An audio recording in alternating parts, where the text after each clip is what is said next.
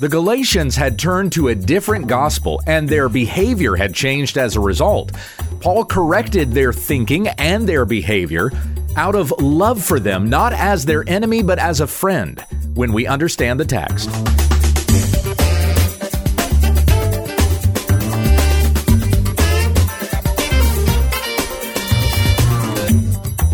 This is When We Understand the Text, a daily Bible study in the Word of Christ, that men and women of God may be complete, equipped for every good work. Tell your friends about our ministry at wwutt.com. Here's your teacher, Pastor Gabe. Thank you, Becky. We continue with our study of the book of Galatians, chapter 4. I'll be picking up in verse 12 and reading through verse 20 out of the English Standard Bible. This is the word of the Lord through the Apostle Paul writing to the churches in Galatia. Brothers, I entreat you, become as I am, for I also have become as you are. You did me no wrong. You know it was because of a bodily ailment that I preached the gospel to you at first. And though my condition was a trial to you, you did not scorn or despise me, but received me as an angel of God, as Christ Jesus. What then has become of your blessedness? For I testify to you that if possible, you would have gouged out your eyes and given them to me. Have I then become your enemy by telling you the truth? They make much of you, but for no good purpose. They want to shut you out, that you may make much of them. It is always good to be made much of for a good purpose, and not only when I am present with you, my little children, for whom I am again in the anguish of childbirth until Christ is formed in you. I wish I could be present with you now and change my tone, for I am perplexed about you. Here is part one of a message entitled, Have I Now Become Your Enemy? This past week, in fact, just in the last couple of days, the world has lost two very influential theologians. But these two theologians could not be on more opposite ends of the spectrum. A few days ago, a man by the name of Warren Wiersbe died on May the 2nd at the age of 89. Some of you probably know the name Warren Wiersbe. Uh, as far as Bible teachers go on the radio, he was one of the very first voices, apart from my own father and maybe the pastor in my church, that I heard preach to me the Word of God. Warren Wiersbe was on the program called Back to the Bible from 1980 to 1990. I was born in 80, so for that first decade of my life, I was hearing Warren Wiersbe read the Bible to me on the radio, on the Christian radio stations that my dad worked for. After he retired from that position in 1990, Woodrow Kroll would become the one that would take over. And then I listened to Kroll for uh, many years after that. He was on for even more than 10 years, longer than Weir- uh, Wiersbe was. Prior to being on Back to the Bible, Wiersbe pastored Moody Church from 1971 to 1978. He was the author of over 50 books, the titles of which begin with the word be. Be real be obedient, be mature, be joyful, be faithful, be complete, be ready. You think of a particular word or theme that applies to Christianity, and Warren Wiersbe probably wrote a book about it with the word be at the front. Wiersbe had made such wonderful quotes. One of my most favorite quotes from Wiersbe, as a matter of fact, is one where uh, he talks about how he has the ability to read the Word of God and understand it and then speak it. And then this is the very blessing of God. And as a pastor, I loved that from Wiersbe because any day that I get to wake up and proclaim the Word of God is another day that God has blessed me to do so. Not because I have an ability to do it, but because it is the Lord's will that I do it. And Wiersbe believed that about his own ministry. Other wonderful quotes from Wiersbe that I had collected over the years God doesn't bless us just to make us happy, He blesses us to make us a blessing. Never doubt in darkness what God has told you in the light. Wiersbe also said, before we can minister to others, God must minister to us. So he was the first grand theologian that had passed away earlier this week. And again, he died on May the 2nd at the age of 89. Just yesterday morning, my wife and I were notified of the passing of another person who was a very influential theologian, but could not be more opposite from Wiersbe than she was. Very, very liberal theologian, and someone who was not very fond of me. Her name was Rachel Held Evans and she died yesterday at the age of 37. It was on April the 19th that she went into the hospital with the flu and an infection. And she had a bad reaction to the antibiotics and slipped into a coma. And yesterday morning she passed. Someone who knew that I had been praying for her had contacted Becky and had said, Did you guys see that Rachel Held Evans has passed away? And I resolved not to make any public statement about it yesterday because of controversy that had already been stirred up between the two of us and did not want to attract any attention to that. The last public rant that she made was directed at me. There was a certain and heretical theology that she had been perpetuating that I warned people about through one of the videos that I had made. And Evans believed and taught heresy and got progressively worse she encouraged people in destructive behavior that God has promised that He will judge. When she went into the hospital, I made the decision not to respond to the comments that she had made regarding what I had said. There would be time for that later. But I did make this statement. I said that I was praying for Evans. I was praying for her healing, that her body would be healed, and that God would grant her repentance. I said, quote, I will pray for her recovery and her repentance. You who follow her, please understand. You, like she, value what God hates, especially sexual perversion, which the world calls love. Psalm 66, 18 says, The Lord does not listen to those who cherish sin. Repent. Needless to say, the backlash was swift and harsh. I was called names, including Antichrist. I was accused of saying things I did not say. I became the subject of a few articles, including one in an online publication called Christian Today, not to be confused with Christianity Today. The editor of Relevant magazine came after me, but I responded to very few comments. I knew it would only add fuel to the fire. So I, even now, am going to wait until things diminish and her passing is no longer news before I say anything further. Among the accusations that were made of me, one of the most common was that I was accused of grandstanding, just trying to call attention to myself and using a woman who was in a coma to do it. But my plea was made in my statement. I said, please understand, you, like she, value what God hates. When Evans became deathly ill and fell into a coma, I feared for her soul. And I feared for the souls of anyone else who followed what it was that she had taught. God judges sin. Jesus said in Luke 13, 3, repent or you will likewise perish. Or what Jesus said in Matthew 10 28, and do not fear those who kill the body but cannot kill the soul. Rather, fear him who can destroy both body and soul in hell. I was not pronouncing a judgment on anybody. I was merely calling a person to fear God and repent. And it was because I loved and cared for souls, not because I was trying to make anything of myself. And my heart is still vexed Yet we need to understand that God still judges sin, and we need to fear the Lord and repent. And such declarations are not made to harm anyone. They must be made because we love. And we desire, as Paul instructed us to desire, according to 1 Timothy 2, that none should perish, but all would come to repentance. All would come to a knowledge of the faith, the truth that we have in Christ Jesus. This has been a very scathing letter that Paul has written to the Galatians. According to what is said at the end of the letter, he writes with large letters. You think of this being written in all caps, in bold, exclamation marks. Galatians, repent. If you follow in false doctrine, you're accursed.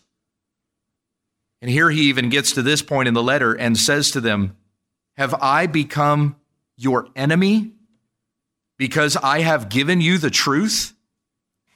He says, Brothers, I entreat you because as I am. That was where we stopped last week. And once again, I repeat to you, as what I said last week, Paul is not drawing attention to himself to make much of himself. That's not why he's saying that. It, it, don't follow these false teachers and make much of them. Instead, follow me and make much of me. That's, that's not the way that Paul is approaching them. But Paul is an apostle. This is a man who is suffering for the cause of the truth, of preaching the truth of Christ. He has given up everything.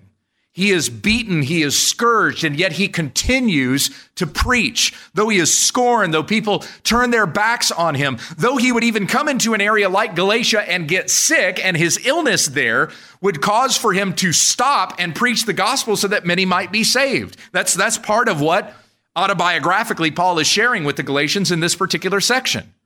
He does all of these things not for himself, but for Christ. You've even seen me get ill, and yet I continue to preach the gospel to you. Love Christ. Love God with all your heart, soul, mind, and strength. Become as I am, for I also have become as you are. Paul making himself what he needs to be in order to reach those who need the gospel. When he went to the barbarians, he became as a barbarian who were not Greek speakers, who did not know uh, how to read and write Greek. And yet, Paul found ways that he could communicate the gospel with them. When Paul went to the Gentiles, he was as a Gentile, not keeping Jewish laws or custom that would otherwise make a Gentile to uh, turn away from the gospel or not want to accept it because, well, that's the Jewish religion. To the Jews, Paul continued to keep the Jewish laws so not to cause a Jew to stumble, but that they might listen to this gospel that he's proclaiming and not thinking that he's preaching something like antinomianism, greasy grace. Just sin all you want and God will just pour out his grace upon you. That was not the message that he had, but that Christ was the fulfillment of the law. And as he came and proclaimed the truth to these people, whether it was a Gentile or Jew or otherwise, there were people who hated him for it. Yet he continued to love and preach and call to repentance because his affection was for souls.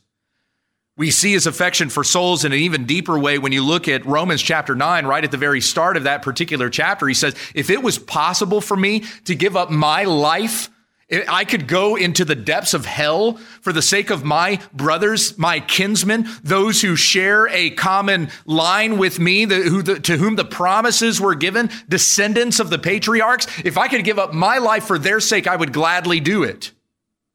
Paul would even be willing to go to hell if it meant that for their sake they would get to go to heaven. But that's not the way that the gospel of God works. So Paul knows he cannot do that, but it just displays an affection that he has in his heart for those who are perishing. He does not want anyone to perish and would be willing to speak anyone the truth, even if it might cause him bodily harm,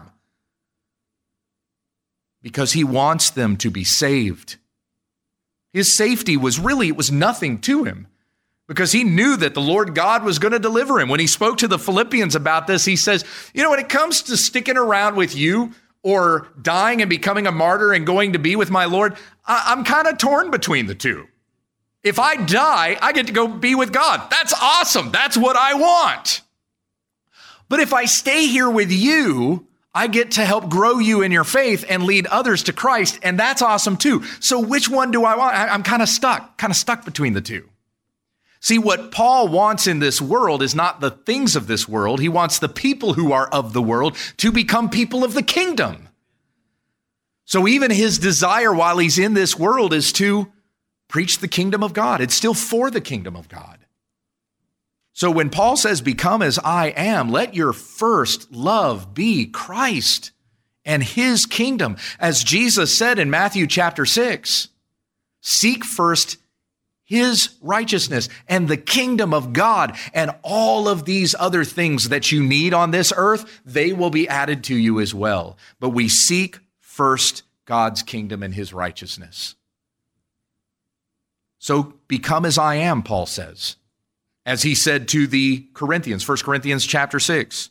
Imitate me, for I am of Christ. I'm sorry, that's 1 Corinthians 11. Imitate me because I am of Christ. Brothers, I entreat you, become as I am, for I also have become as you are. You did me no wrong. In other words, I'm not coming at you with this because I'm trying to get revenge on you. And Paul is also calling attention to the fact that they at one point had very compassionate hearts. And he's saying to them, return to that. What happened? Where, how did you stumble off the way from the compassion that you once had? You know that it was because of a bodily ailment that I preached the gospel to you at first. Now, we don't know exactly what this bodily ailment was. It would be easy enough to just say Paul got the flu and he couldn't keep on walking. So he just stopped there in Galatia, but being forced to have to stop, which, by the way, would have been according to the providential working of God, that Paul would even get sick or some sort of illness would happen to him so that he might proclaim the gospel there to the Galatians. So we don't know exactly what it was, but we get kind of a hint of what it might be a little bit later on when he said, I testify to you that if possible, you would have gouged out your eyes and given them to me. So something that was bothering him apparently had something to do with his vision. And there have been theologians that have postulated that Paul may have had bad eyesight. He may have had something that was wrong with his eyes that caused him to have to stop, some sort of pain. Maybe he got something in his eye.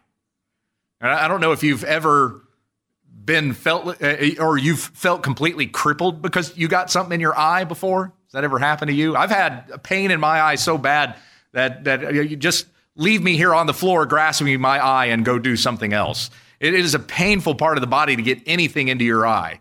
When I was in college, I fell asleep with a sty in my eye, and during REM sleep, you know, while your eyes are going back and forth, it just rubbed that thing all over. Did significant damage to my eye, and the doctors thought that the damage was permanent.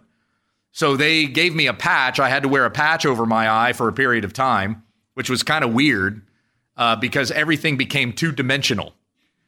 Like for a period, uh, you just cover your eye like this and you try to look around, and it doesn't really feel like that much has changed. But when you've been walking around like that for several days, you kind of lose depth perception.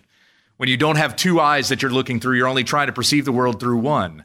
So it's amazing how dependent we are on our eyes, and we don't think about how important our eyes are until we can't, we don't have use of them anymore. When you don't even have use of one eye.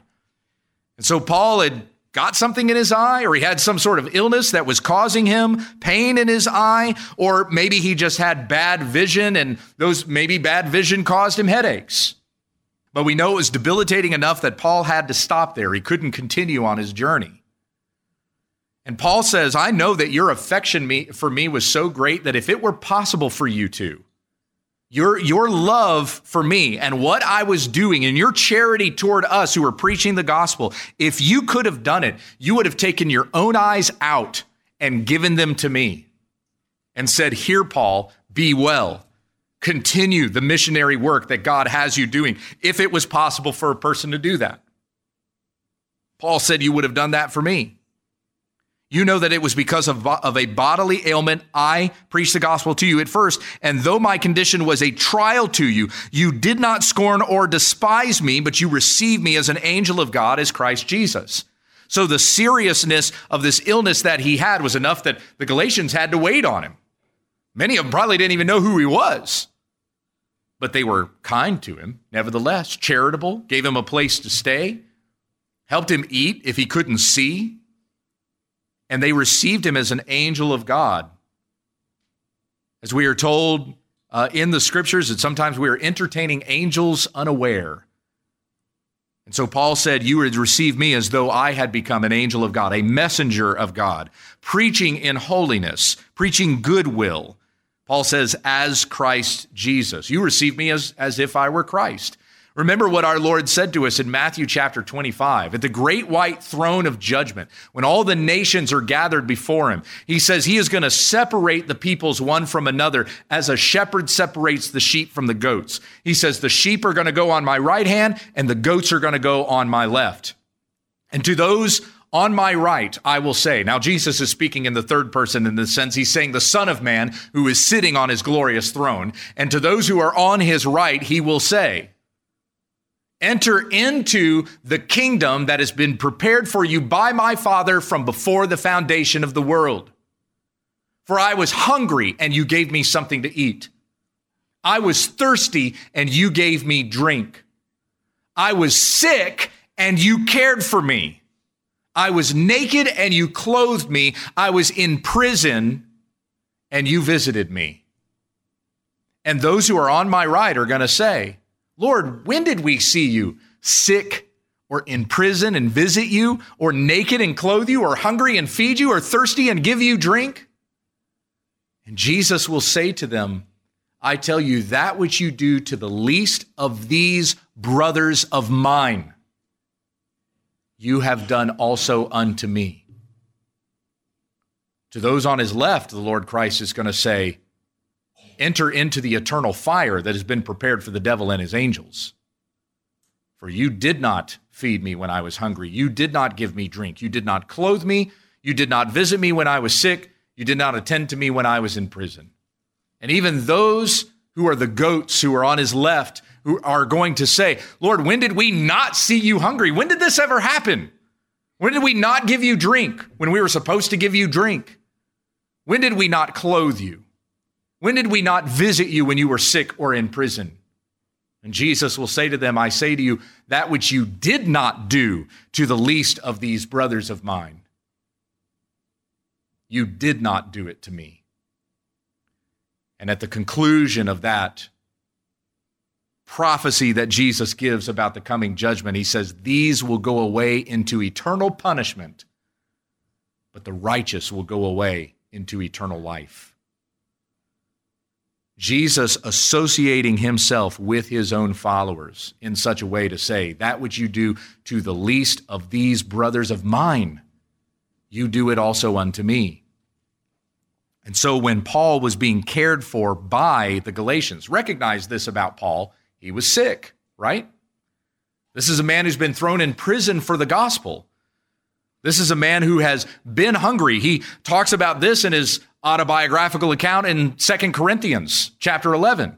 He has been beaten. He has been thirsty. He has been without shelter. And yet there are people who have cared for him. Paul became as one who was the least of these brothers of Christ. And the Galatians showed this kind of charity for Paul. But remember, though he is congratulating in the, them in this, all is not well with the Galatians because they have walked away from the truth that was once proclaimed to them. Right at the start of the letter, I am astonished that you are so quickly deserting him, Christ Jesus the true gospel, him who died for you. I'm quick, I'm astonished at how quickly you're turning from that and to another gospel. Not that there is another one, but the Galatians had been fooled by false teachers. And Paul said to them, Galatians 1 8 and 9, if anyone comes to you proclaiming a different gospel other than the one we first proclaimed to you, let him be accursed. So I say to you again, if we or even an angel from heaven, come to you proclaiming a different gospel, he is accursed. He is not only warning the Galatians, but also rebuking them for having gone after this other gospel. So though he is calling to attention their understa- or, or, or, their charity that they had once given to Paul, and though he is congratulating them for it, he's bringing their attention to this because they're not doing it anymore. You were so charitable because of the gospel that you proclaimed, but what has become of your blessedness? That's verse 15. What has become? What has changed? For I testify to you, I have to remind you that if possible, you would have gouged out your eyes and given them to me if you were able to. Warren Wiersbe, another quote from him, he has said, The past is there for us, for our benefit, not that we would forget the past not that we would try to leave the past, but that we would learn from the past. For more about our ministry, visit us online at wwutt.com.